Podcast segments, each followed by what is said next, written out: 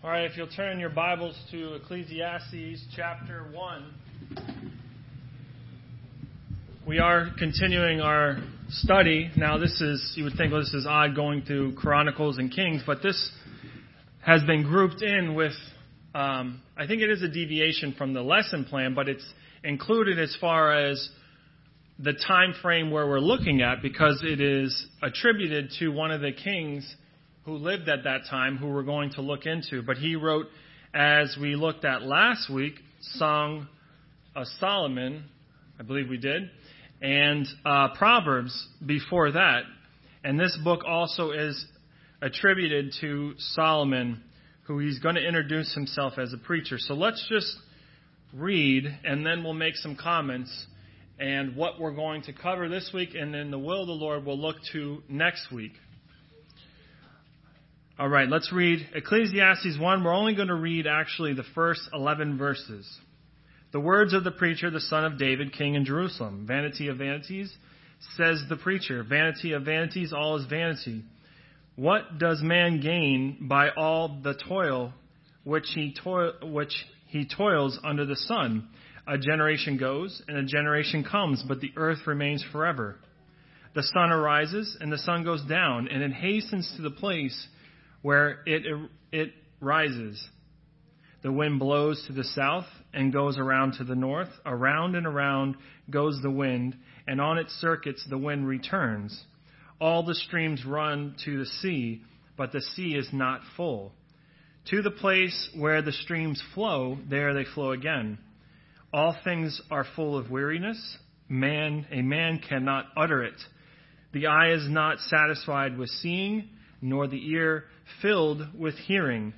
What has been is what will be, and what has been done is what will be done. There is nothing new under the sun. Verse 10 Is there a thing which could be said, This, see, this is new? It has been already in ages before us. There is no remembrance of former things, nor there any remembrance of later things yet to be among those who come after. Let's just look to the Lord. Our Father, we just thank you for this time where we can look into your word. We just ask you to open our eyes that we might behold wondrous things from your law. In Lord Jesus' name we do pray. Amen. Amen. So, Ecclesiastes, I'm not sure how many messages you've heard or sat under from that book. It's often uh, referred to, perhaps at a funeral. Um, it's better to enter the house of mourning rather than the house of feasting. If you've heard that before, I know there's only two instances where I've ever thought about the book of Ecclesiastes. One was that particular situation. My, I was not present at the funeral, but my grandmother, who I did not know, I believe Elliot Van Ryan, actually went to it, and it made such an impact on my father that he shared that and said, "Oh, that's interesting."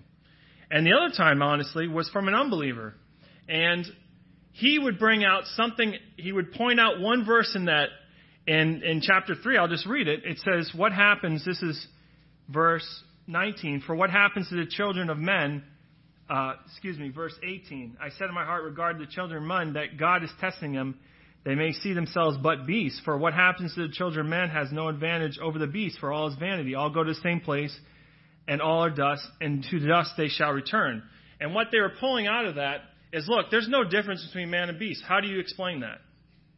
And I was like, well, I mean, I didn't know where this person was going with it. Obviously, I knew they had a biasism for uh, evolution, but he pulled out certain verses, and honestly, it's quoted. Um, I don't know if it's Christopher Hitchens or or the um, now his name. He's fleeting my memory. The other guy that's a proponent for for for evolution and atheism. But he likes this book. What's his name? Richard. Richard Dawkins. Thank you. I think it is Richard Dawkins. But he, he quotes this book as the most intelligent, wisest writings found in the Bible. Now, if that guy is the one who's, you know, purporting, uh, going to it and, and, and re- pulling out uh, bits of information, well, he's using it to his own advantage, of course, and of course it's not in context. And in the Bible as a whole, he's, he's misusing it. And so there is a sense that if you come across this book, if that's your exposure, well then I'm a little bit shy about what's it, you know, what, what exactly is going on here. So let's just give a little background first before I look into it. Of course, um, it is attributed, if you've heard, to Solomon. There is some, I've read some debates, but for my um, understanding, it seems to be Solomon because of how he introduces himself, and he's been king over Jerusalem, and the fact that what he pursues in wisdom. I mean, I would think I'm, I'm tend to be you know, a little smart guy, but not compared to what Solomon's able to do and what he actually put himself to, uh, and what he had as far as the, the gift of wisdom from God. But it seems to be Solomon, and it's written from what I can take, especially in the way that he's writing at the end of his life. If you remember the other books that he um, that he wrote, Proverbs takes up about the fear of the Lord is the beginning of wisdom. And then he goes on and he writes Solomon, uh, Song of Solomon sometime in his life about a love story. And then at the end of his life, you see under the sun, the wisdom of man. And what is it all about? What is life about? As if he would look back at the years that he spent and all the pursuits. Look at this in verse. Um, just look over in chapter 2. Let's read some of these things. Look at these things that he in, indulged himself in his life. Look at this. I said in my heart, Come now, I test you with pleasure and enjoy yourself. But behold, we are not, we, we're planning not to cover this next week, so that's why I'd like to go to it. But this is also vanity, and I said it is laughter. It is mad. Of pleasure, what does it use? So I searched my, my heart how to cheer my body with wine while my heart was still guiding me through wisdom and how to lay hold of folly till I might see what good for the children of man under heaven uh, during the few days of their life. I made great works. I built houses. I planted vineyards for myself. I made great garden. I made myself gardens and parks and planted all kinds of fruit trees. I made myself pools of water for the forests and growing trees. I bought my I bought male and female slaves and whatnot. It keeps on going on. Everything that you would think that's a pleasurable avenue in this life, he examined it. Now, I just want to quote a few things. Now, what we're looking at is what we're going to the theme is really what is the meaning of life and what is it all about? And that's really what Solomon's going to look, going to examine. Now we can say, well, that's for him to, you know, that I, I don't know if I want to take him at his word. You know, there's there's a there's a program, and I'm not uh, promoting it in any way, but it caught my attention one time. But it's one of the I think the best things that ESPN ever produced. It's called 30 for 30. But what they do is they take they capture sports stories, and especially I really like it when they look at a, a, some kind of sports figure you know, past, present, um, whatever it is, but they, they chronicle his life in detail. And you know what is very consistent in all these stories? There's a high, and then there's a low. And then where does that person go after that? I'm telling you, it's the greatest preacher if you want to find out about what you're pursuing with your life. Because if you look at that person, it seems like they had everything. And last one I was just, uh, one of the last ones I was just watching was on Bobby Hurley, but I didn't really know him too well. I didn't follow him. I remember seeing jerseys uh, when I was younger, you know, it was in preteen, teenage years, but apparently he had everything for him. He was one of the top picks in the in the in basketball. He was a basketball player, very good, uh, highly touted basketball player. He enters in, signs a big contract. 16 days into the season, a, a car crash that almost killed him, and he ends up uh, pretty much wrecking his body, but to the point where he wasn't able to come back to the explosiveness that he entered the, the NBA draft. Now you think, what is next now? What is this guy going to turn to? He even tells you the low points that he went to. He tried to fight back. He ends up coming back, but he wasn't the same person. And this is what I found most interesting.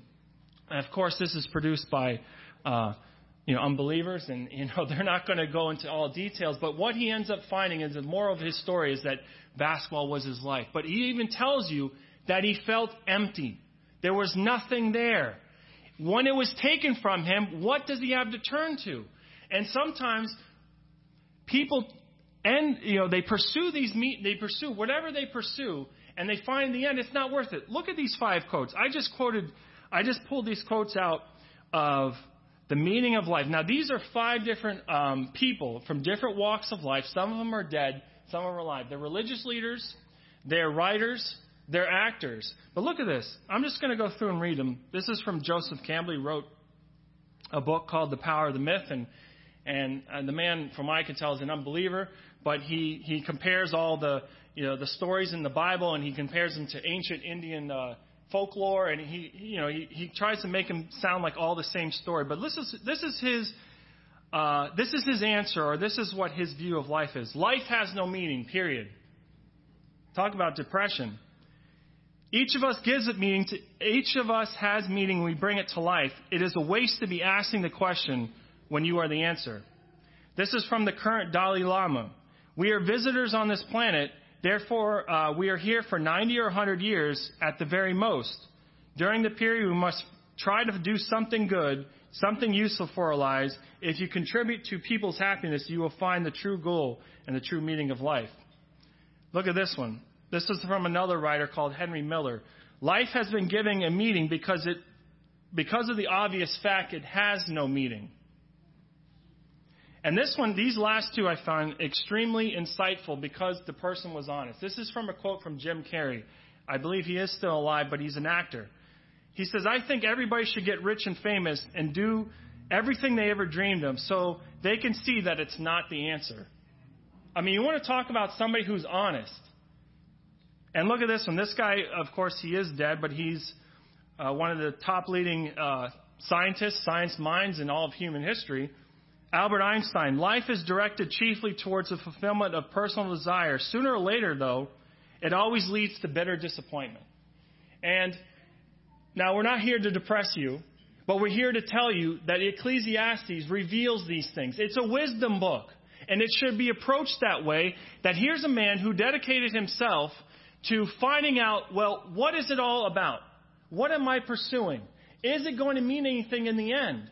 And in particular, if you want to look at a key verse in this, cha- in this book, look in chapter 3. We are going to go here, I think, next week in the will of the Lord. But this, if you want to just summarize the book into one verse, look at this, or a couple verses. Verse 11. We'll read it for context sake, the beginning, but I want to focus in on the second part. He has made, this God, everything beautiful in its time.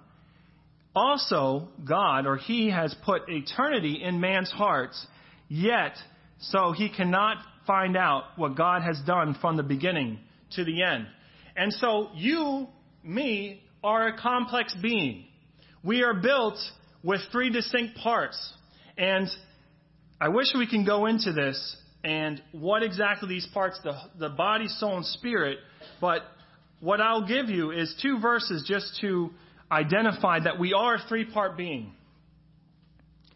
1 Thessalonians 5:23 says this that may God may the God of peace sanctify you completely that your whole spirit and soul and body be kept blameless to the coming of the Lord Jesus Christ. So identifies three different parts of man. It's not just Brian, the body, but there's also a soul and spirit. Look in also Hebrews 4:12. It says this, "For the word of God is living and active, sharper than any two-edged sword, for the piercing and division, look at this, the soul and the spirit, the joints and the marrow, and the discerning of the thoughts and intentions of the heart. So the Word of God is able to get so deep, not even superficially, but to divide between your soul and spirit, what you can't even touch and feel. But that's who you are. And so man, according to Ecclesiastes, God has made them, but He set something inside of them and He calls it eternity.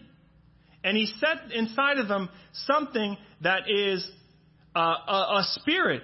And what happens is, is that man, and sometimes Christians can be caught up in this, is that they spend all their life uh, t- uh, fulfilling the one part, the body, and then never satisfying the other two, the soul and the spirit. And what does it lead to? A utter life of disappointment. And that's why you see a lot of high, even in this country, really around the world too, drug addiction, alcohol addiction, any kind of addiction or abuse, suicide, because at the end, what they find is, what's it? I, there's nothing there. I spent all this time fulfilling and, and satisfying the body, but never what God has set inside of them eternity, the spirit, and the soul, never satisfying or never even giving any attention to those other things. And they can live a full life of unfulfillment. And when they get to the end, they don't know what it's about. So Solomon gives us this book of wisdom. And we know from the New Testament that all scripture is God breathed and it's given for four different reasons how to stay right, how to get right, how to uh, keep from not doing right or to know what's right and wrong, and to continue in training in righteousness. And that's exactly what we have here is a book of wisdom that God has given to us. And this is, you know, this is for all ages. It's not just for young people. You know, you can read, um, there's 12 chapters here. David uh, gave a song that is at the beginning, uh, where we sang a song that's at the beginning of chapter 12, and, and that's where he summarizes uh, what he's been talking about.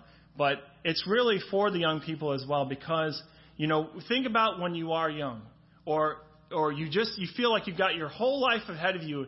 And I remember thinking, I consider myself too old. I know the further older I get, I consider that still be young, but I'm you know not getting older, and it's kind of weird how I play around with those those numbers. But you know, when you're 21 or 25, you think 10 years from now, 35, 31, oh man, it's so old. You, and then you get there, you're like, well, no, maybe 41's pretty old, and 45's pretty old, and then you keep pushing it forward. But really, 10 years goes by quickly. I remember people telling me, like, ah, nah. Man, I couldn't wait when I was between 15 and 18 to get out of high school. I didn't know what was going to happen after that. The only thing I cared about was playing volleyball. You know, that's the only thing I, I liked high school. I mean, I did pretty well in high school, but I didn't know what happened next. I wish I would have paid more attention.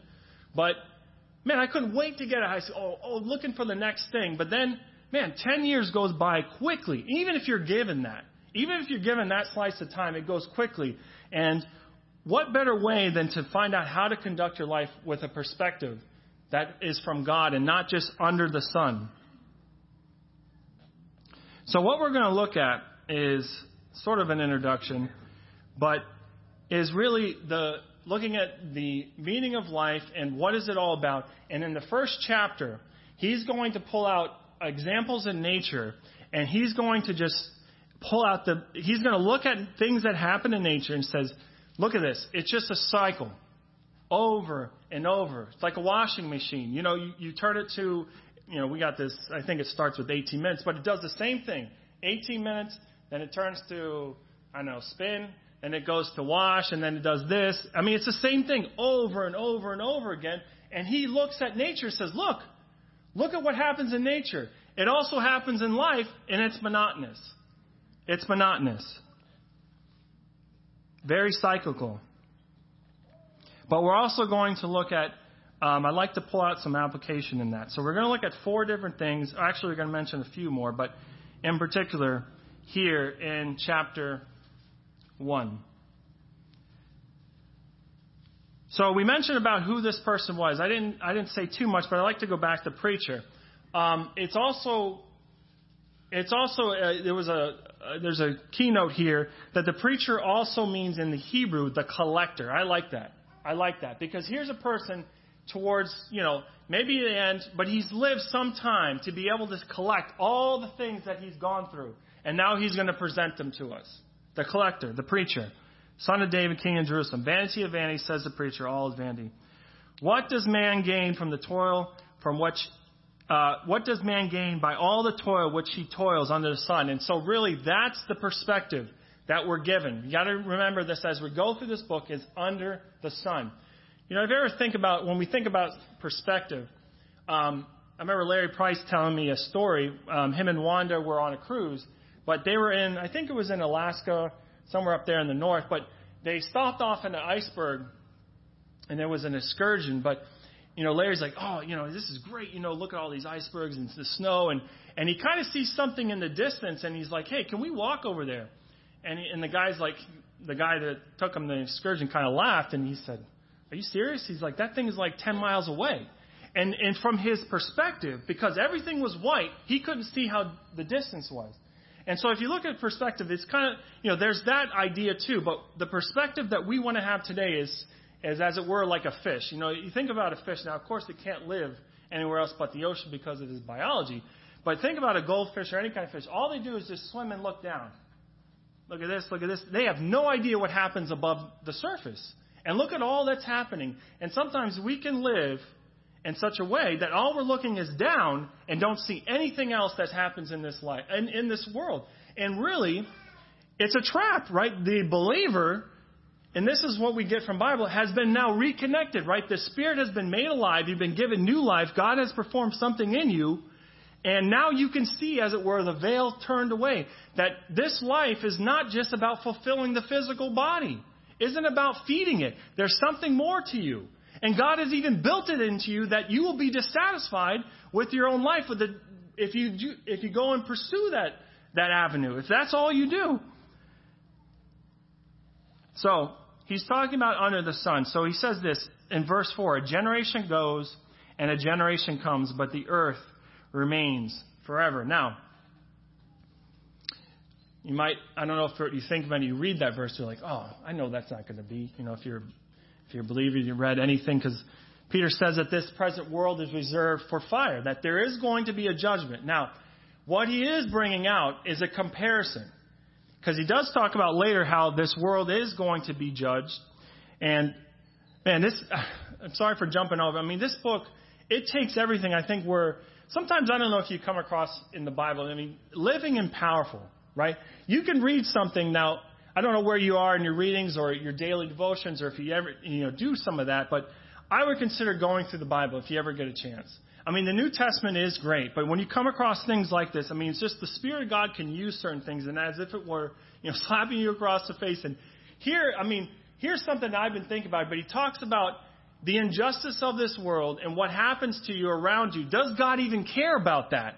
He does. He, and he's going to deal with it, but he will deal with this world.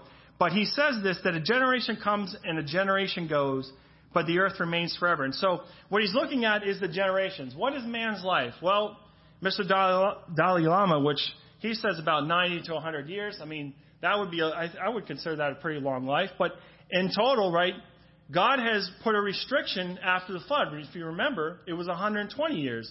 Now that's a very long life. I think the oldest person I was reading on Yahoo was, I think, living just died and she was 116, 117. I mean, that's pretty long, right? But 80 to 70 years, but a generation comes and a generation goes. And if you think about, um, there were two things that I wanted to, to do with, with my life when I was younger, um, besides, you know, superhero and all those little childish things. But there was two things I wanted to do. Me and my cousin, when we were considering uh, Jason, he um, he went to the fire academy, right? And and I remember watching him. I was like, man, I think that's something. But it's like, nah, I kind of I want to do this, and I wanted to be a police officer. I don't know why. I just wanted to be a cop. I, the investigation, helping people, and then the Lord just really directed me to another direction. It just didn't work out. He closed that door. The other thing was a history teacher, honestly, and I love history. But if you look at history, and sometimes I I would go through, and, and, and as time has progressed, it's great because you used to have to go through a, a book, right, that you get in your class and you go through. Now you can just look at Wikipedia and you can look at this general, you can look at that guy, and, and you can look at their life, and, and really that's all they are now. I mean, think about these great figures, Abraham Lincoln and whatnot. I mean, I don't know anything that happened then. I mean, he's he's a distant, you know, he's a poof now. I mean, he's just he's gone a hundred, almost 200 years now, right? And now, I mean, it's just that's what land is. It's a generation comes and generation goes, and this is what he's bringing out that the world, this rock, it stays the same and it's monotonous. And really, there's an illusion there that tricks us. And this is the first thing I want to pull out in this is that it's an illusion of permanency.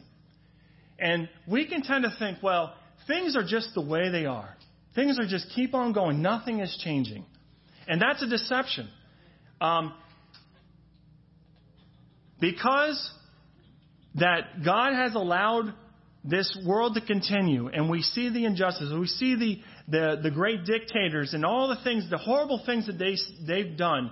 And where, and people often say, where was God in all this? I have a coworker, I've brought this out before, that he's embittered against God because of the events that have happened in his life. I mean, tragic.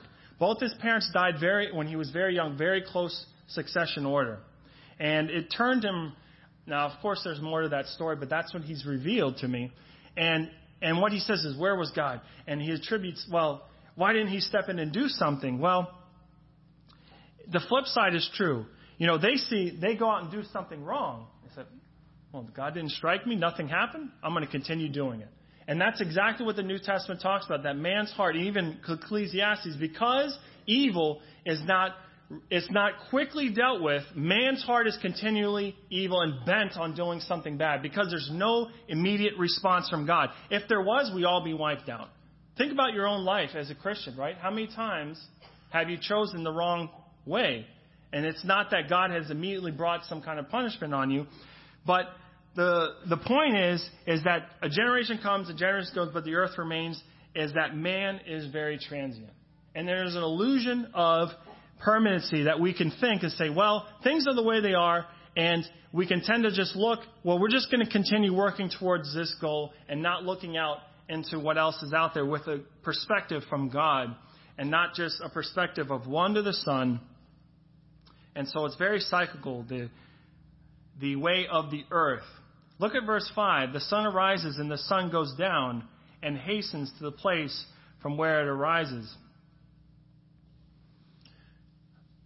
know if you, uh, I, I think I brought this out before, and not, I'm not complaining about my job or anything like this, but you know, on Fridays they they get this, they get to uh, passing this around, and I have no idea where this started from. I mean, it was like.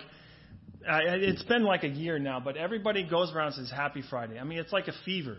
I mean, a person that's never told me that anything, doesn't even talk to me, not even a hello, how you doing, kind of like, like, oh, Happy Friday, Happy Friday. I'm like, I'm like, okay, happy Friday. What about every day happy? But what they're saying is, is it's the weekend. That's it. I've been working five days and now I'm going to go out and do whatever. Now, some of these people I'm thinking, what are you guys are you doing on the weekend? Go home and watch a movie? I don't know what they're looking for. But, you know, they're looking, though, five days a week. Yes, I can get that out of the way. Now I got my two days to do whatever I want. I got my free time. But you guess what? Not long after, it's Sunday night and, ah, oh, back to Monday. And then, uh, you know, until they're, until, and so you know, we can tend to get into this, you know, that's what they coined that term, the rat race, right? It's just running like you're running inside some kind of like hamster ball and you're not getting anywhere, but it's just a cycle. It's a cycle. The sun goes up, the sun goes down. He says it hastens to the where it came up, and really that's what it is. The more you live, how, don't you feel that time passes a lot quicker now? Yeah. I mean, Winston just mentioned this since we've uh, since we've been married. She's just you know, we're at the beginning of now that Milo's in our life, but then it's already the middle of the month. Where's the time going? But it's an illusion to us because we tend to think, well, look how regular things are. And that, that clouds the way we are. And we start making these plans out in the future and not considering that's God that holds our life. And, and God, God has given us a particular slice of time. And we start thinking way in advance, well, this is when I'm going to go. I'm going to go on this vacation. I'm going to do this. I remember thinking, um, you know, you start planning out your life at one point, but not thinking about any kind of perspective that's a spiritual or in a God way, right? And we start looking, well, just as the sun comes up and the sun goes back down. And you think, well, then it's the next day. And it's the next day. Not even thinking about, well, who's guaranteeing you that you have that? Do you even have the power to guarantee yourself one more second of life? You don't. I mean, we can do things to, you know, help us prolong, take vitamins, work out, do, do whatever. You know, we think we get ourselves in healthy shape. But how many times have you seen a healthy person pass on into eternity? I'm not even by some kind of forcible or some kind of blunt trauma, but a healthy person just fall over and collapse. I mean, there was, uh, talking about now going back to that 30 for 30, but they, they, they focus on especially some of these basketball players healthy as can be, just collapsed, dead, 18, 19 years old. But then you'll see somebody very sickly, you know, go on and recover and live 120 years old. And say, well, what, what, what's going on? Well, it's God that has given us a slice of time. And we, we tend to just look at the regular, the, the, the sun coming up, sun going down, day on, day out, and then the regular, regularity of it, the illusion of it, and we tend to lose the um, the sight, the heavenly perspective. And that's what he's bringing out is that because the sun's going up, sun going down, there's a surety. Life is just monotonous. There's nothing gained. Now, these last two, I think, are very uh, powerful. We're going to look into past this, but the last two in nature. The wind blows to the south and comes around to the north, and around goes the wind, and on its circuits, the wind returns. Now, what he's bringing out, there's this thing in uh, around our planet called the jet stream. It, it shifts as the time goes and as the world spins. But when it's cold season, it brings down the cool air. Now, this season has been unusual mild. I mean, in May, do you ever remember it being in the low 70s? I don't ever, but I don't know what's going on, but in any case, there is cold air coming down. And then in the summer, it, it shifts, right? It goes along the equator. And that's what he's trying to point out. He's like, listen, now this is amazing that Solomon would know this in his time frame. But anyway, the man was very smart. But he looks at the wind. He says, it just goes around and around, and it comes right back to where it started. And I think this is where, and the next one, where people, especially Christians, can get caught up to, is just looking at the, Andrew brought this out on Wednesday, looking at the next finish line. You know, we want to look at, not, I'm not even talking about retirement, which we'll talk about, but the next achievement. Because once you get to that achievement, you find out, okay, this is not as satisfying as I thought it was. I got to look somewhere else. And then I got to look over there. And it's an illusion of, atta- of attainment. We're, we we got to look for something to build our lives into and and and sometimes you, you you meet people that they're always in school now i don't know what their their reasons is but maybe it is to just pile on degrees i got this degree i got that degree and i got this degree. And before you know it they're 60 years old 70 years old 80 years old. Now what? They they live their life just for some kind of attainment. It's an illusion to them. It's monotonous. And um now, I can I'll slip my mind where it is in the New Testament, but I think it's Timothy. That it classifies certain people that um, they're always learning, but never coming to the knowledge of the truth. As if they're stuck in the mud with their car and they're stepping on the gas and they're spinning their tires and not getting anywhere. I mean, what a life. What a, what a disappointment that would be. To realize that all you're looking for and all you're living for is some kind of attainment or trying to advance yourself and not getting anywhere. There's movement, but no advancement. Movement, but no advancement. And he looks at the wind, and it goes around and around and around. It might go over to Europe. It comes down through Antarctica, wherever it is, but ends up in the same place. Ends up in the same place. And he looks at the monotonous cycle of the wind, and we want to bring out that there's an illusion of attainment, and we need to, to look beyond that. And look at this. We're just uh, one more and we'll make a few more comments on the rest of our verses. Verse 7 All streams run into the sea, but the sea is not full. To the place where the streams flow, there they flow again. I remember when, you know, I don't remember the age group or the age, maybe middle school, but you ever look at the rain chart, right? There's, you ever drew this or even looked it up? you know, there's some kind of puddle of water, ocean, whatever. And then there's the heat comes out, and then you draw the little squiggly lines because that means it's really hot. And then it melts the water or evaporates the water and goes up in the sky, and then it accumulates in there, and then it you know rains back down the earth, and there's a cycle, right? But this is what Solomon's bringing out. If you look at all the streams and all the fresh water that's going, and, you know this is the thing they're all worried about now. Scientists is is the polar ice caps are melting. But everything's flowing into the sea, but it's never full. Never full. And he's looking at it and says, How is that even possible? It's a cycle, it's monotonous. You can keep filling, to, I mean, that doesn't even make any sense. Think of your, your cup, you start filling it, eventually it's going to overflow. But there's, this is, I think, one another thing that, especially in Christians too, can, can get caught up in is that they fill their lives in with things. Not spiritual things, right? Things that would uh, uh, appear or that would be good for the body, and then, the, and then at the end of their life, or even some point in their life, they realize this doesn't fill me up at all. And they fill their life with things. And it's the illusion of fulfillment. Increasing, but never full. They start increasing their, they, they increase the full, uh, the, the flow of goods, uh, uh, pleasures, kids, whatever it is, you can, you can throw that into the basket and you realize in the end, it's not even worth it. It's not worth it. It didn't fulfill me. Because, why? Going back to our principle that Solomon brings out, that he has set something inside of you that is not just flesh, it's a spirit. And it can only be satisfied by God. It can only be satisfied by God. And always flowing into the sea, but never full. And we can get caught up in that, in that we can just start filling our lives and really giving attention to the flesh and realizing that we're not filled because it can't be. It can't be. It's a it's a an insatiable appetite that doesn't fulfill the innermost person and man. That it needs to be something that's spiritual. And look at verse nine. We'll just finish up with these last few verses. Is what has been will what has uh, what has been what will be, and what has been done is what will be done. There is nothing new under the sun. Now, this is fascinating because you think, you know, you think of primitive man or man that has lived before, you think, ah, oh, they, they, were they were kind of silly, you know. Even you think about how um, battlefield uh, medical technology has advanced, and even before when they had some certain sorts of infections, they would decide to to bleed it out, right? And they think, well, it's bad blood. We got to get it out of you. Well, what were they doing? Effectively kill, killing the person, right? Because now we're giving blood to people to keep them alive. And things have gotten better, right? As science, you think, ah, they were so primitive. But the point is, he's saying is that there's nothing new.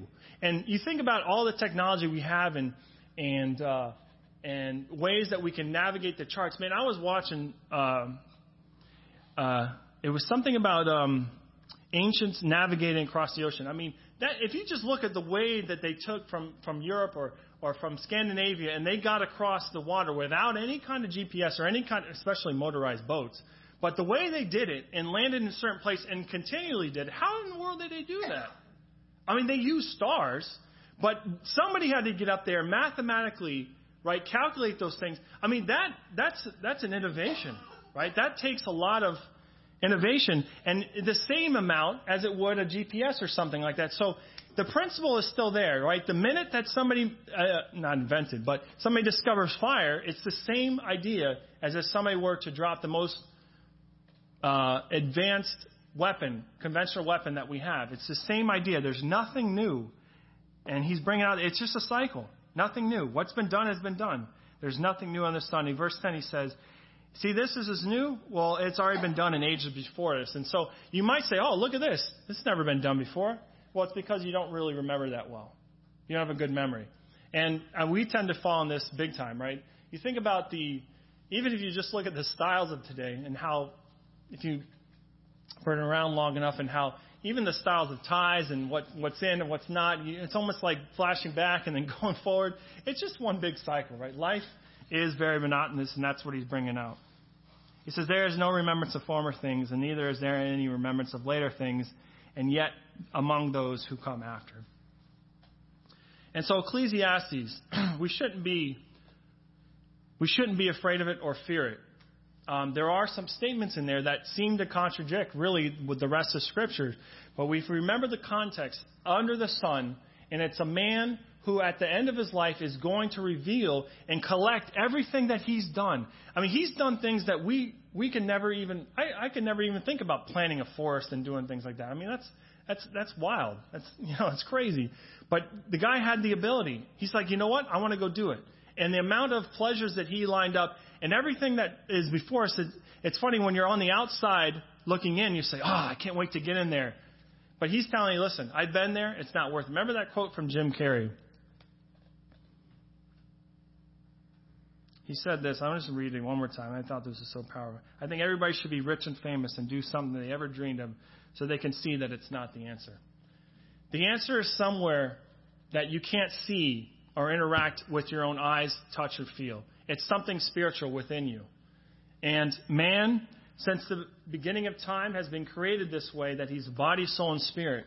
But he chose to reject and told to re- rebel against his creator. He has been severed since then, spiritually dead. And the Lord Jesus Christ had came to this earth, uh, God's Son, to die on the cross for our sins. He took upon himself the penalty and to give you a chance to now be reconnected with, with your Creator and given new life. God performs something in you and reattaching that and bringing back to life that spirit that has been dead. And that's where you'll find fulfillment. That's where you'll find meaning. That's where you'll find purpose in your God. And so I invite you today. I'm not sure where you're all at, But I will say this as a warning, and I speak to myself too, that too much time spent on one part of the body, especially the outer shell, is going to lead to utter uh, unfulfillment, uh, utter disappointment. There has to be something more. There is something more. And it's God has set something inside of you, and it's a spirit. And so if you don't know Lord Jesus Christ as your Savior, I invite you to come to know Him today. Confession with your mouth and believing in your heart, and God says that you will be saved. But if you are a believer, and you find yourself, well, you're looking around, I'm not too fulfilled. Maybe you got to examine the avenues and the pursuits that you've chased after in your life. And so let us close in a word of prayer.